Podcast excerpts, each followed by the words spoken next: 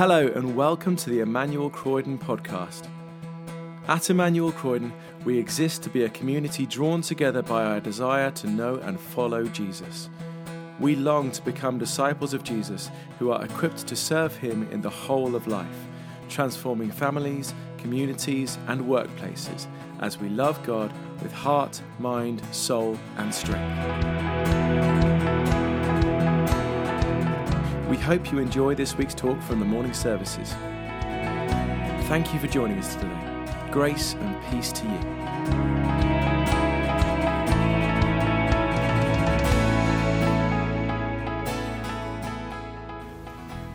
The reading is taken from Mark chapter 15, starting at verse 40. Some women were watching from a distance. Among them were Mary Magdalene Mary, the mother of James the younger and of Joseph, and Salome. In Galilee, these women had followed him and cared for his needs. Many other women who had come up with him to Jerusalem were also there. It was the day of preparation, that is, the day before the Sabbath. So as evening approached, Joseph of Arimathea, a prominent member of the council, who was himself waiting for the kingdom of God, went boldly to Pilate and asked for Jesus' body. Pilate was surprised to hear that he was already dead. Summoning the centurion, he asked him if Jesus had already died. When he learned from the centurion that this was so, he gave the body to Joseph. So Joseph bought some linen cloth, took down the body, wrapped it in the linen, placed it in a tomb cut out of the rock. Then he rolled a stone against the entrance to the tomb. Mary Magdalene and Mary, the mother of Joseph, saw where he was laid. Well, good morning. It's lovely to have you with us. Let me add my welcome to that of Anthony and welcome to everyone uh, in the room as well. It's fantastic to be able to meet together and have a little hint of what is still yet to come. So far as we know, there has only been one day in the last 2,000 years when literally not one person in the world believed that Jesus was alive. On Saturday morning, after Jesus' crucifixion, Jesus was dead. And it can seem strange that the two days on either side of Saturday are so heavily discussed. Some of the brightest minds in the world have devoted themselves primarily to just those two days. They have been, across the centuries, maybe the most two studied days of all history. The Bible is full of what happened the day before, the day Jesus was killed. And the next day, Sunday, is the day believers say gave birth to the most death defying, grave defeating, fear destroying, hope inspiring, transcendent joy in the history of the world. But we're not at Sunday. And we're not at Friday either. This is Saturday. The day after this, but the day before that. And it's a strange day, this in between day. In between despair and joy, in between confusion and clarity, in between bad news and good news, in between darkness and light. Even in the Bible, outside of one detail about guards being posted to watch the tomb, we're told practically nothing about Saturday. Saturday is the day with no name, the day, as it were, when nothing happened. Well, a pretty extended quote, but that is how John Ortberg begins his chapter on this moment of the crucifixion. I thought I'd share it with you because it so wonderfully captures that moment. And it's the moment that we come to in Mark's Gospel today. As Ortberg suggests, Saturday is not a destination that we very often stop by in our thoughts on the cross. We're mainly Friday and Sunday people, cross and resurrection people. And on one level, rightly so, because the gospel writers don't particularly invite us to dwell on what comes in between. But Mark does give us these few moments. Technically, I suppose, still Friday, but nevertheless, in between those two places, death and resurrection. And they matter. They matter then, not least historically, because they make clear the facts of the resurrection that follows, but they also matter experientially because of the way they capture something of our Christian reality even today. As we live between Jesus' crucifixion and our resurrection. And I'm praying that today, as we put ourselves into the shoes of the, the women attending the burial of Jesus, we be assured of Jesus' death and that we would find strength to live out all of our moments in between, as it were.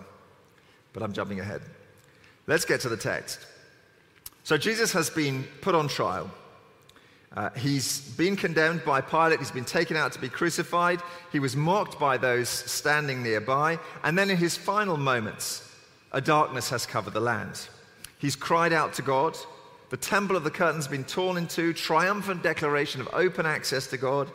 And in the upside down world of Jesus' kingdom, we actually reach one of the high points in the gospel just before this as Jesus died, the centurion who sees him recognizes surely this was the Son of God. Amazing declaration of faith by someone that you'd never believe, well, not even a religious person, certainly not a Jew, a Roman centurion. But then the camera zooms out.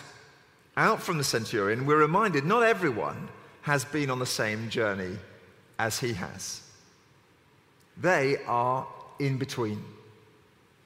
And the first purpose, it seems to me, for Mark walking us through these moments in between is to underline the historical reality of the moment. So, one of the objections to the resurrection that periodically reappears is what the scholars call the swoon theory the idea that Jesus never actually died, he only looked like he died.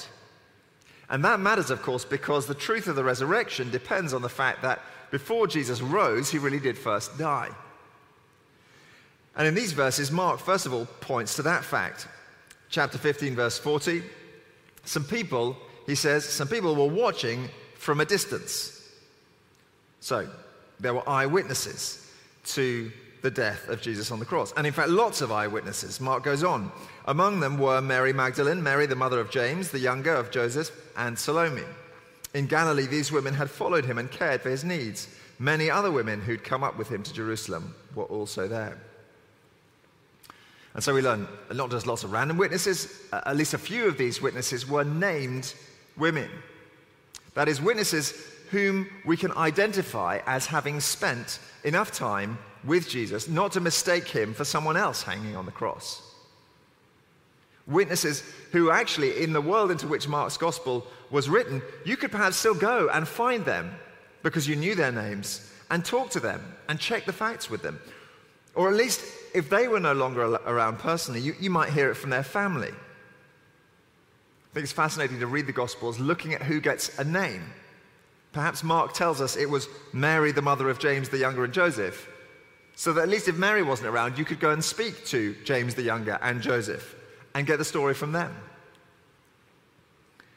And of course, those women matter particularly at this point because by this point, the most commonly mentioned witnesses of Jesus' life are nowhere to be seen.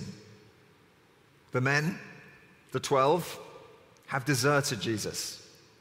First Judas, then the rest of the disciples, then finally Peter. Despite his better intentions, they have all faded from view. I read this week that while men tend to run faster in shorter distance running, apparently once a race exceeds 195 miles, the women outrun the men. How grateful we should be for these women here, women today, who have the stickability to keep going with Jesus when so many others have given up. Now, we're going to return to these, moment again, these women again in a moment. But Mark, first of all, wants us to see a few more witnesses of Jesus' death in this in between moment. Mark chapter 15, verse 42. It was preparation day, that is the day before the Sabbath. So, as evening approached, Joseph of Arimathea, a prominent member of the council, who was himself waiting for the kingdom of God, went boldly to Pilate and asked for Jesus' body. Now, clearly, this would not have happened if Joseph did not already know that Jesus was dead. Then Mark tells us, verse 44, that Pilate was surprised to hear that Jesus was already dead. So Mark's anticipating the objection that Jesus was taken down from the cross quite early, and therefore perhaps before he died. So Mark underlines, no, Pilate himself was clear on the fact. Now, why was that? Well, because they were, in the end, actually in a three way conversation Pilate, the governor, Joseph of Arimathea, and then the centurion, whose actual job it was to ensure that the criminal died. They were all clear on this together. Mark continues. Summoning the centurion, Pilate asked him if Jesus had already died.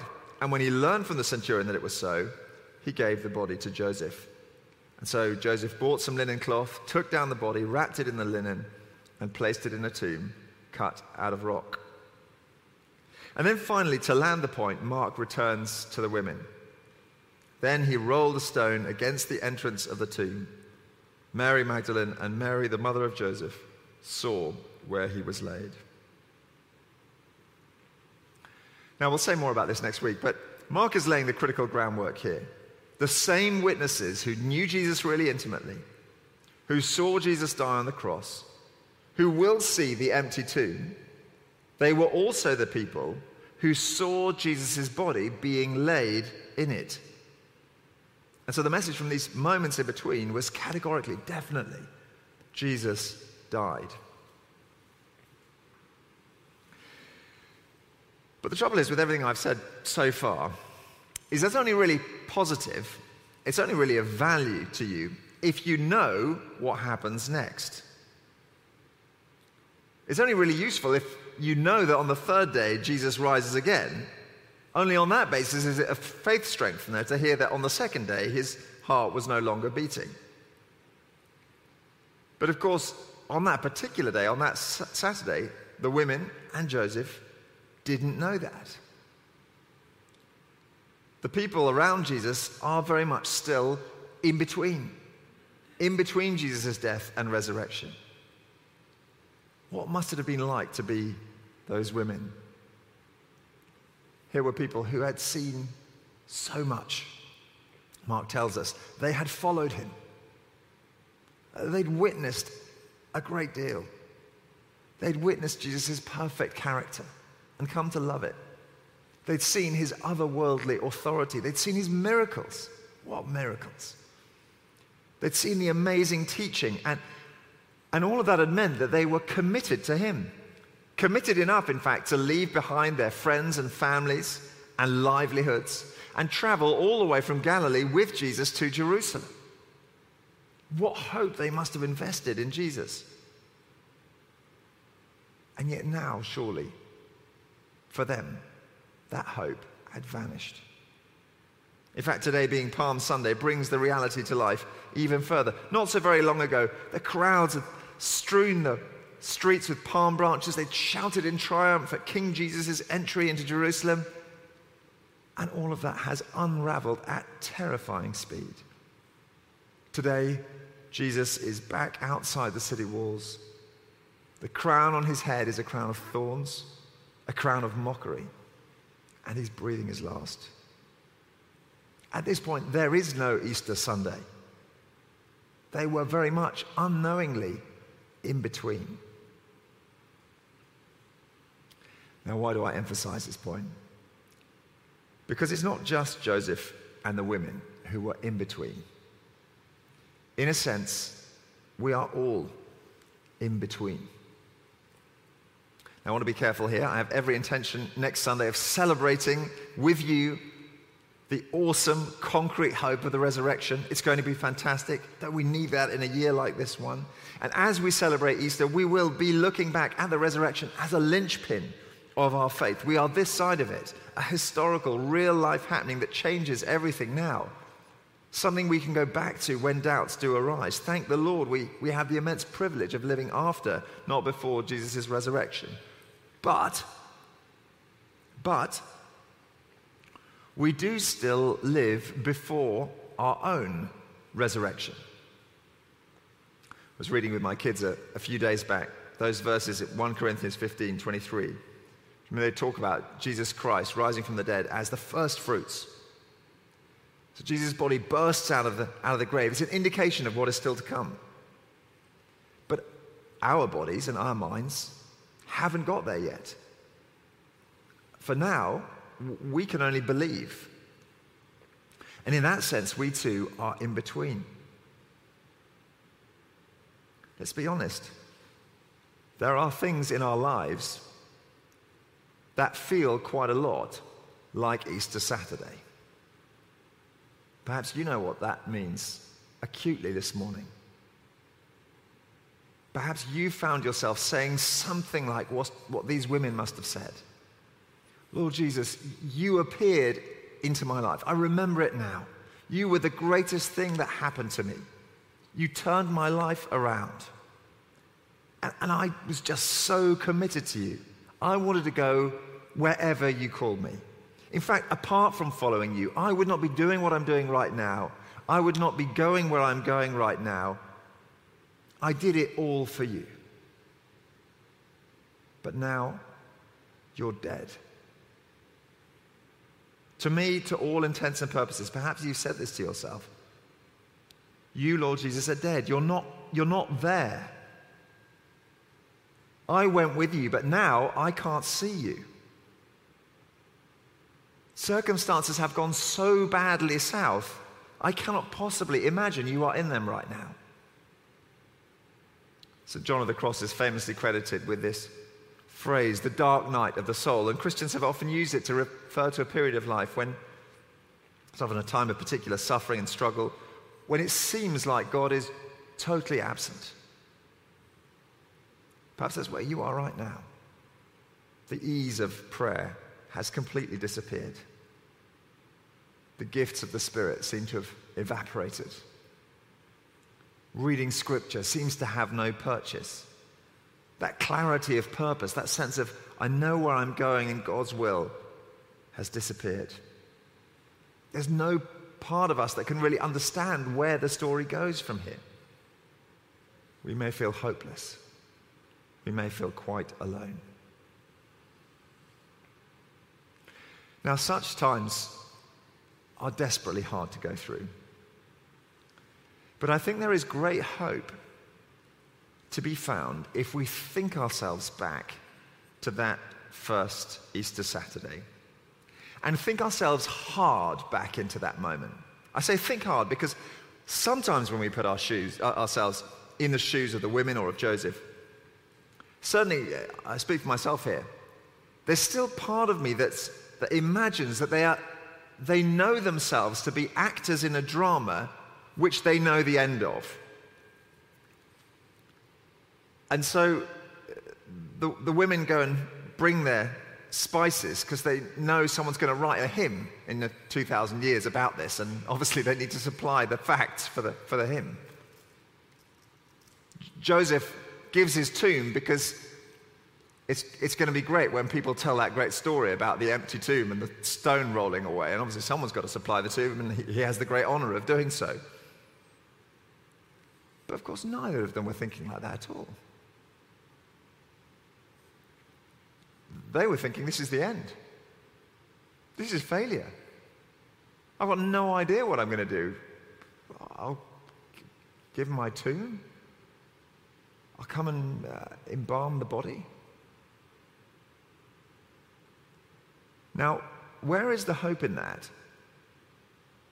Well, I think there's help for a start, simply in registering that the followers of Jesus over the centuries have not been unfamiliar with Saturday living.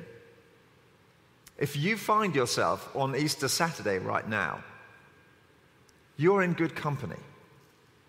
For 2,000 years, people have been living there in various different ways, and it has not yet been the end of the Christian faith.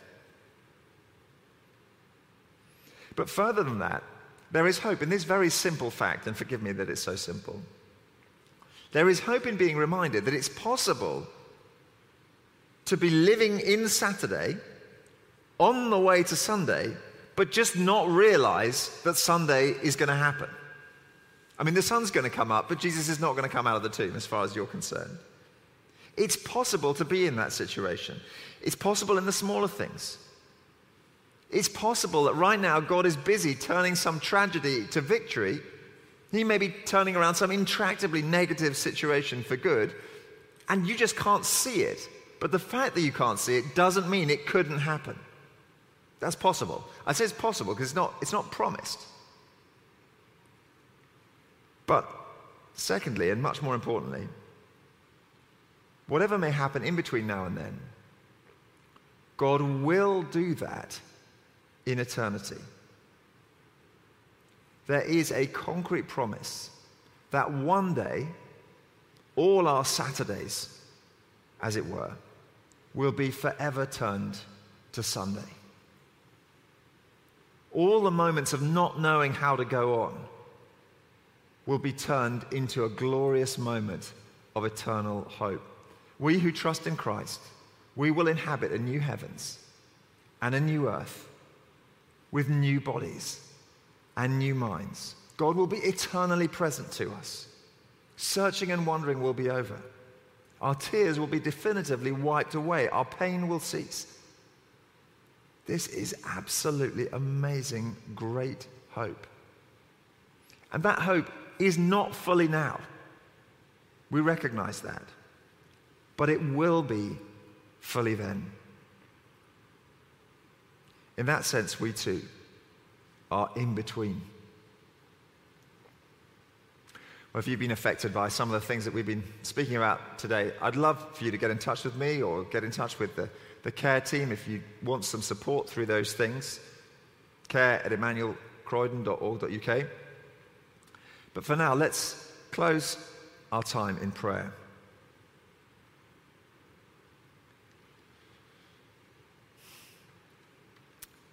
Heavenly Father, we thank you for these moments. Thank you that you've given us these accounts to draw us into the reality of what it means to follow your Son, Jesus. We give to you, in particular this morning, all our Saturday moments. Those moments that we feel things have turned bad and we cannot see how we might come out. Lord, we confess, even through our doubting and our uncertainty, our trust in you. That you are the God of Sunday, you are the God of resurrection. And that even if our eyes cannot see it, yet your promise is true. And you will do it. Lord, strengthen us, encourage us, and give us the hope that you have made available, made public in the Lord Jesus Christ. We pray this in his name. Amen. Thanks for listening to the Emmanuel Croydon podcast. For more information about our church and everything we have going on, visit our website, emmanuelcroydon.org.uk. You can also follow us on Facebook, Twitter, and Instagram to see and hear what's going on in the life of our church.